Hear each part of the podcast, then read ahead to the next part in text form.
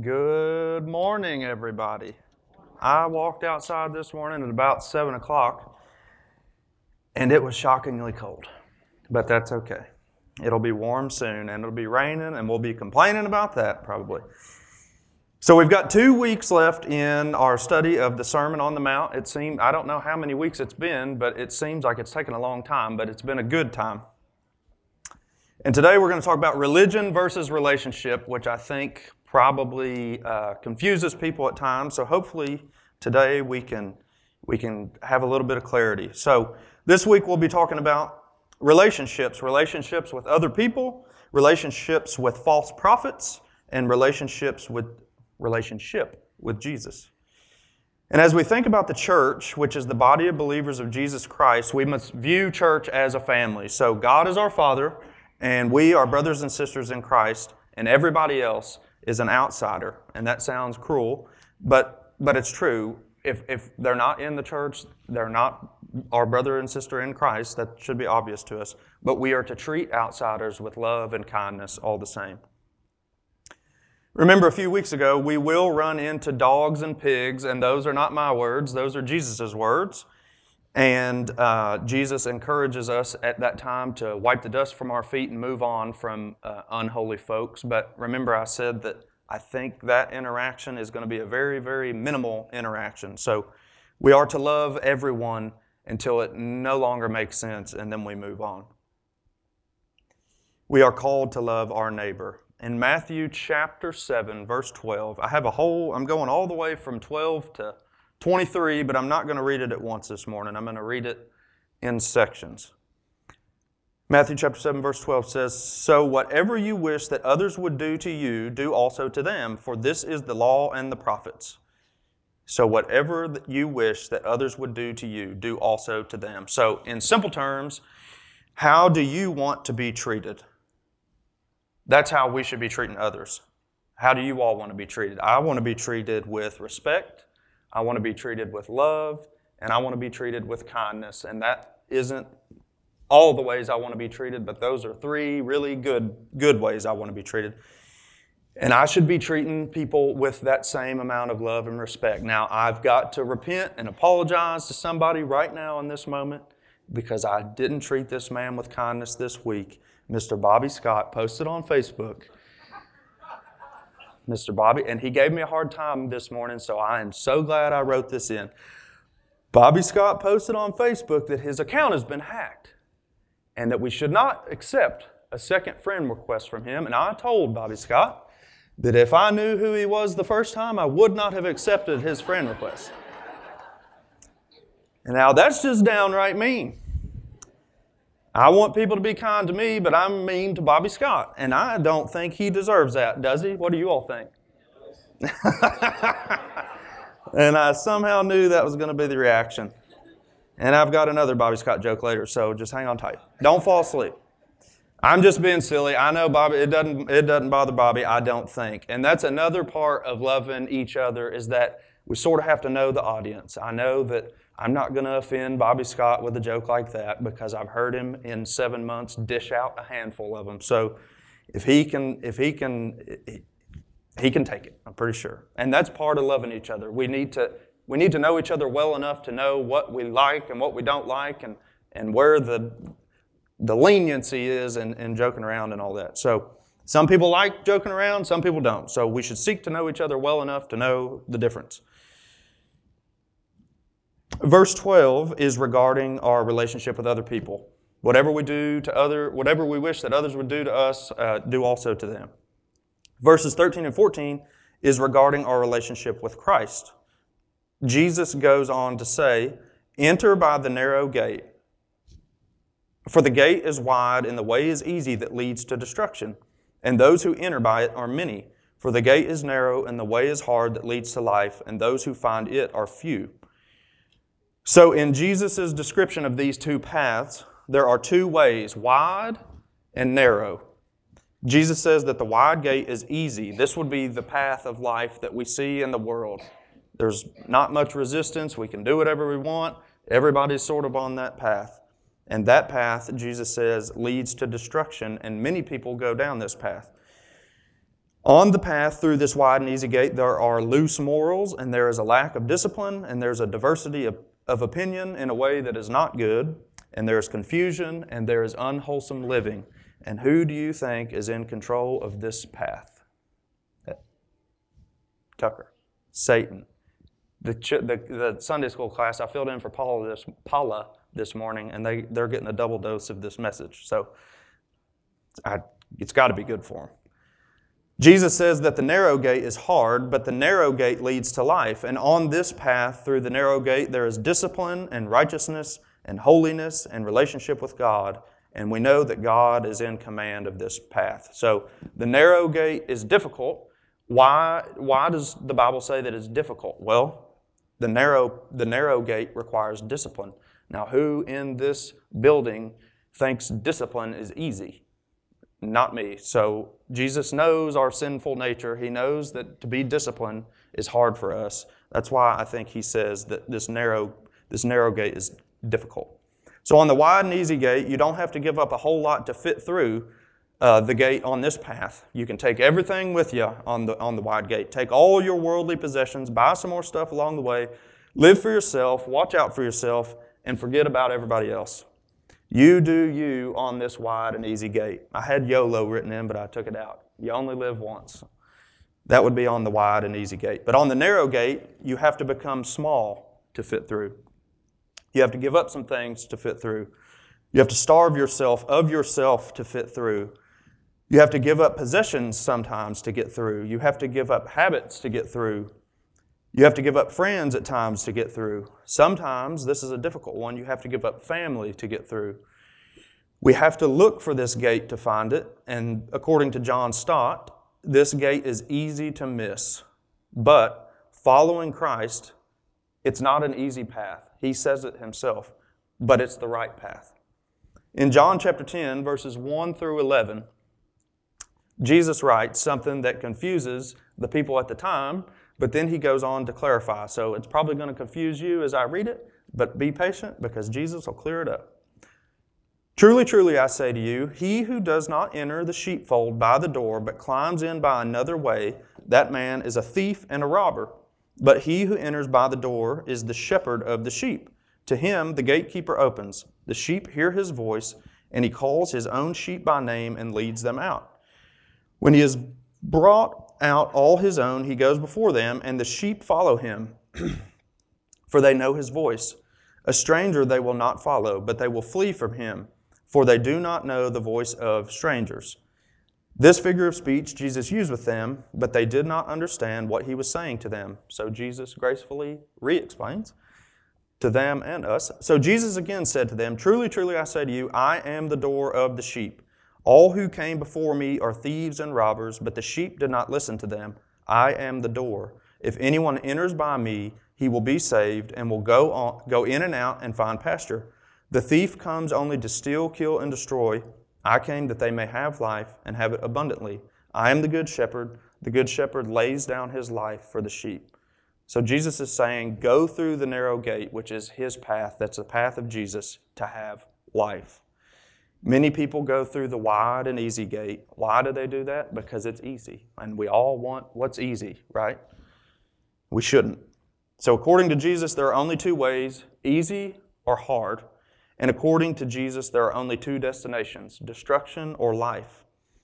So, what have you chosen? What are you choosing? Hopefully, you are choosing the difficult and narrow gate that leads to life, because this is the only option to be in relationship with the Lord. Remember, we're talking about relationship versus religion. So keep that in your mind as I continue to talk relationship versus religion. The next section from Jesus' sermon is about false prophets. This passage is where we get the phrase, a wolf in sheep's clothing. Has anybody heard that one? A wolf in sheep's clothing. It says, Beware of false prophets in verse 15. Beware of false prophets who come to you in sheep's clothing, but inwardly are ravenous wolves. You will recognize them by their fruits. Are grapes gathered from thorn bushes or figs from thistles? So every healthy tree bears good fruit, but the diseased tree bears bad fruit. A healthy tree cannot bear bad fruit, nor can a diseased tree bear good fruit. Every tree that does not bear good fruit is cut down and thrown into the fire. Thus you will recognize them by their fruits. So, if Jesus is telling us that there will be false prophets, it must mean that they exist. And I do believe that they do. I think they're easy to, well, they're not easy to see all the time, but I can think of some examples. Think about the illustration, think about a wolf, a literal wolf in sheep's clothing, like a perfect sheep costume. Now, we have a couple shepherds in here. We've got Bob Maurer and Betsy and um, Sandra. Do you have sheep? Have a couple sheep, don't you? What would a wolf, what would a wolf do to a sheep population? So think about sheep in a big circle and a wolf kind of roaming around the outside of that population. It would cause problems. But how much more of a problem would it be if that wolf could disguise itself as a healthy sheep? It could get that much closer, it could get that much more intimate, and then throw the clothing off and attack. Remember a few uh, weeks back, Jesus gave us the illustration of dogs and pigs as unholy. Well, it's easy to recognize an unholy person. They're, they're, they're everywhere. Uh, we were once unholy people, uh, so they look similar to the way that we used to look. It's not easy to recognize a wolf in sheep's clothing, and this is the danger. A couple years ago, at our old, uh, at the church we came from, this man showed up and I don't feel bad talking about this man because it wasn't good.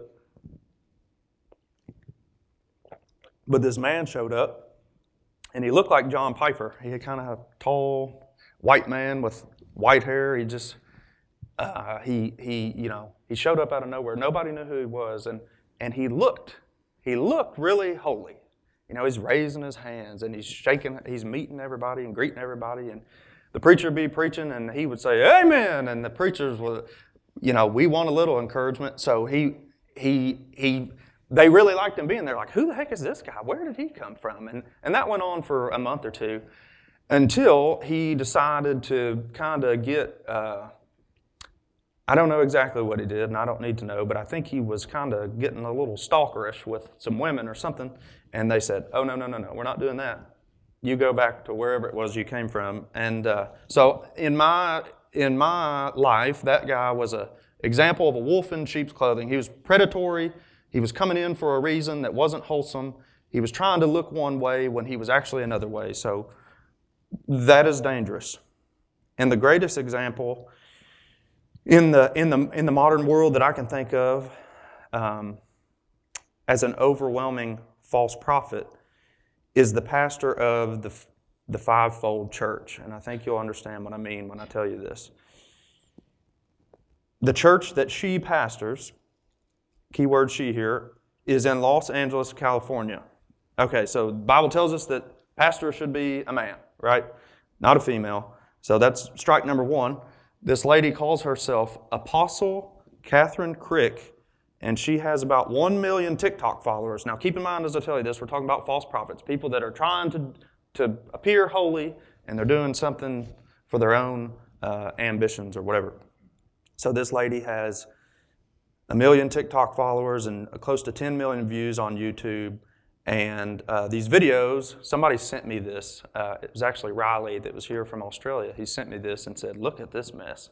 And I clicked on it, and this lady's, she's got this huge crowd of people. I mean, thousands and thousands of people in a stadium, and she's casting demons out, and people are vomiting in buckets and bending over backwards and crawling around on the ground and all this mess. And uh, it's hard to watch. And for just a blip of a second, I thought about showing the video in here, and I was like, "That's not a good idea, Tink. Don't do that," because it, it, it's not. It's really not easy to watch. It's it's uh, it's laughable, sort of, but. Um, it's a disgrace to the church. It's a mocker. And she's doing all these things in Jesus' name. So she's bringing all these people in under the guise of Christ and then doing it for TikTok and, and views and money.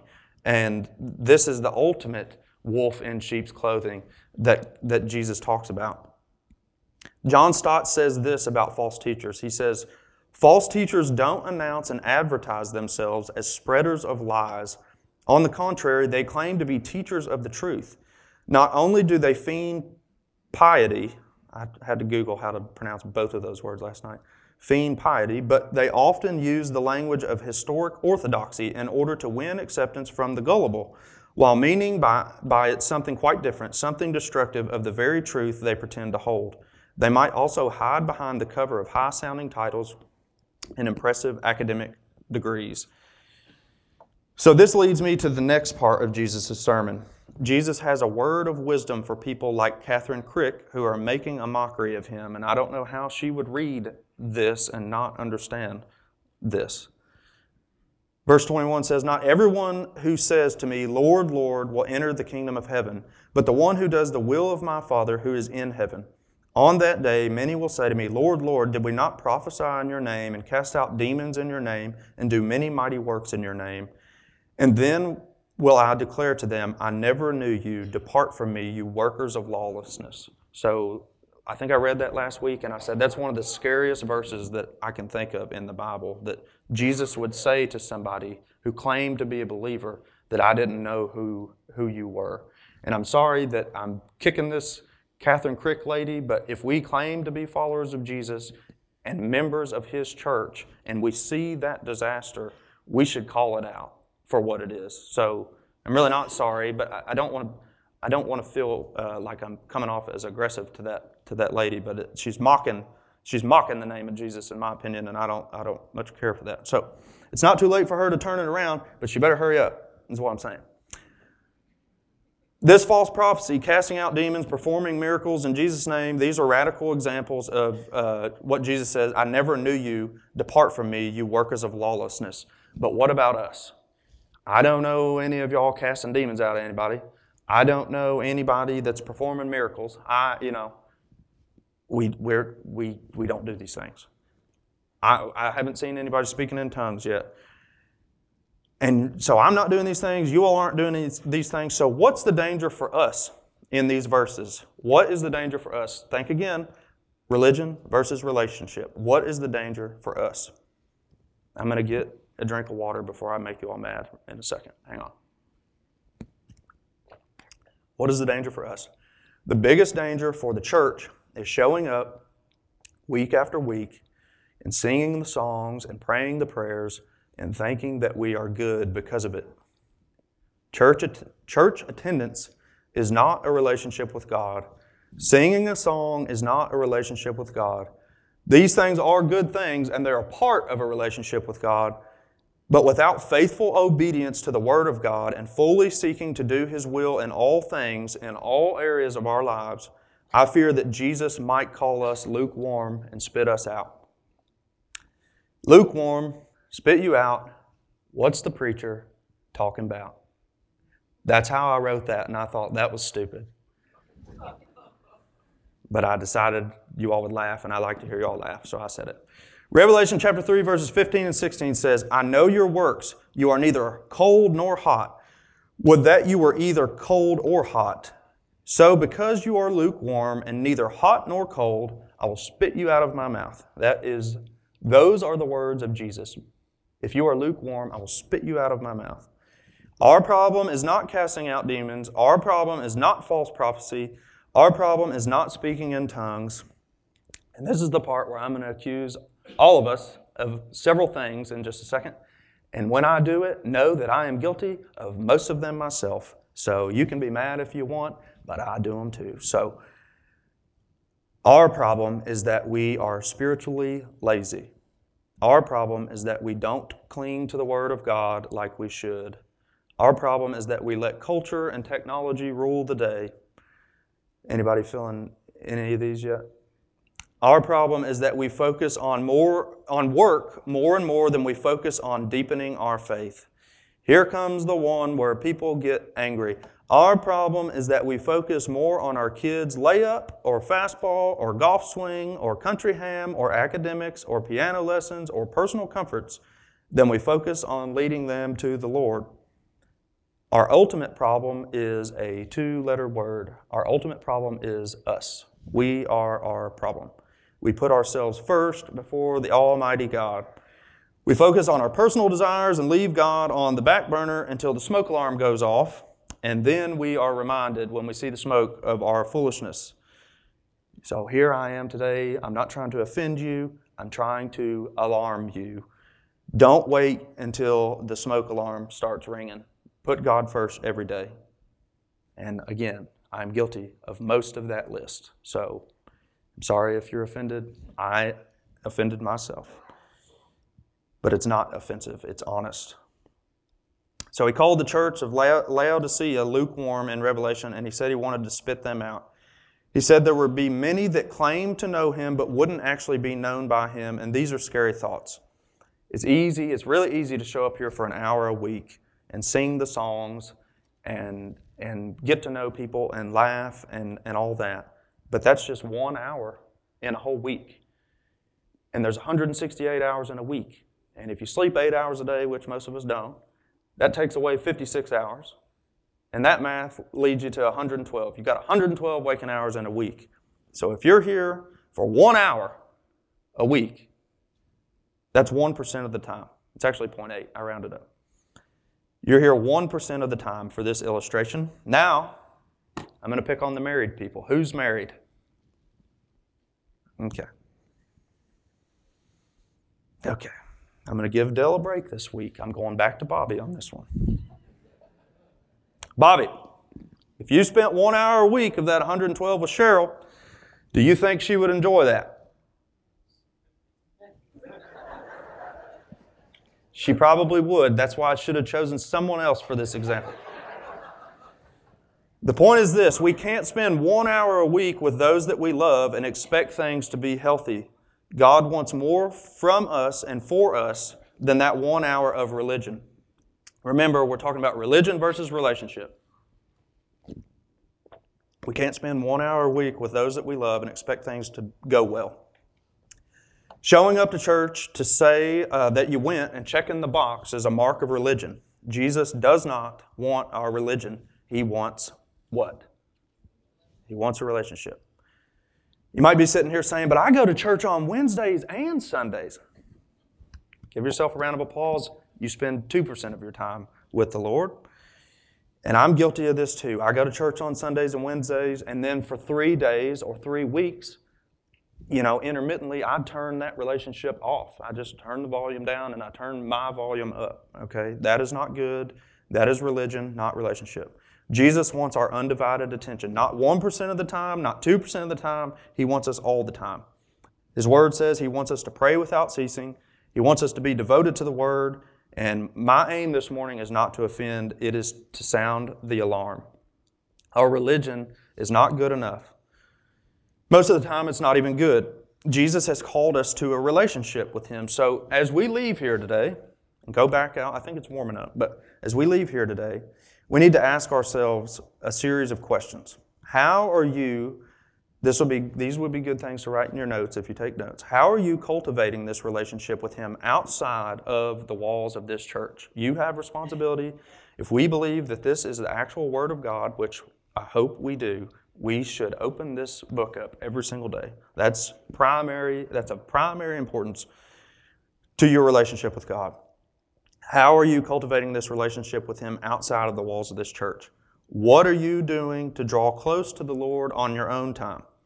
Are you one person on Sunday and a different person on Monday? Do you really have the desire to be in relationship with God, or is it a mere game to play or a box to check? Sincerely ask yourself these questions today as you leave here. Don't just sit here and not respond. Repent of your selfishness if this is you. And, and really, I think if we're being honest, it's all of us. You know, it's me. I'm, I'm the one preaching it, and it's me. I'm maybe I'm a three percenter or a four percenter, but there's times where I am a zero percenter, and that is it's a good place to be to recognize that because the Holy Spirit calls us to turn from that, repent and, and carry on. And we're all going to go through seasons of that, but we really we need to be aware oh my goodness, it's been five days and I haven't thought one thing about the Lord that I claim. Okay, that that's a good that is a good thought. That's a healthy thought spiritually. But you got to turn and make a change. So do you really have the desire to be in relationship with God or is it a game to play or a box to check? This is me openly repenting right now in this moment. I'm guilty of every accusation that I've spewed today. And I am sorry, Bobby, that I said your name so many times in this sermon. I love you. I like laughing with you. I might need to borrow your truck again. So. It's a good thing that the God that we serve is a merciful God and gives us the opportunity to repent. So if this is you, if you're a zero percenter, get on the horse and, and start walking with Jesus. If you're a one percenter, seek Jesus at home on Mondays and Tuesdays and if, come here on Wednesdays. You can at least be part of the 2% club, okay? But this is not a box to check. And I'm not making them, I'm not being silly. Singing the songs at the church are good. Showing up is great. But church isn't what saves you. Jesus is what saves you. A relationship with Jesus is what saves you. When you have the relationship with Jesus, then church becomes important. But primarily, we can't, we can't, I hear people say all the time, well, my church is up in the deer woods or on the mountain. You're not in tune with Scripture if that is your church. You need to be with a local body of believers. So, church is a good thing. Singing is a good thing. Praying with other believers is a good thing. All these things are good things. But without an ongoing personal relationship with Jesus, that stuff means nothing. So just really analyze where you're at today as, uh, as we think about religion versus relationship and do whatever it is that you have to do to, uh, to cultivate that relationship with Him better. And if you need help with that, I need help with that. I need your all's help with that. There's going to be times where I'm going to have to take a break from teaching Wednesday nights because I need to hear words from somebody other than my own blabbering mouth because I get tired of hearing myself. Every, I, every week I think, oh my gosh, they've got to be getting tired of me by now. But I've only been here six months. I told you I was staying for 40 years. That's a long time. I don't know if I have that much material. I, I know I have that much material. I don't know if I have that much energy. We'll find out, I guess. But just just know where you're at with the Lord. Seek to know where you're at with the Lord and, and turn from yourself and move towards Him. Okay? That's what we're going to do. Let's pray. Heavenly Father, I'm grateful for your word. And if you really study the world, the, the, the status of the world right now, there are countries that don't have it. If we know that the Word of God is the primary way to understand the will of God, it is heartbreaking to know that there's countries in Africa and there's countries in, in um, Europe, I don't know where, I'm making stuff up now, but there's countries that don't have your word. There's places and people groups that don't have your word and they are lost. They don't even have an option. They don't know who you are, and uh, but we have it and we can open it. We can open it on Mondays. We can open it on Tuesdays. We can open it all the time and seek to understand you and uh, just let us not be a, a, people that think showing up here is good. You call our good works in the book of Isaiah filthy rags. And uh, it is a filthy rag if, if we think that showing up here for an hour a week is doing much of anything for us. There's, there's far more ways to be in relationship with you. And I just pray that in myself, especially, that, that I do that. I, I practice what I preach. And uh, I just pray that if there's anybody here that doesn't have a relationship with Jesus, that they that they ask a question today or they or they come forward and uh, say i am totally lost and i don't want to be uh, i just pray that the Holy Spirit just grabs a hold of this place and grabs a hold of all of us, even, even the people that have shown up here for, for their whole life. I mean, we can all do better to know and understand you on a daily basis. And I pray these things in Jesus' name. Amen.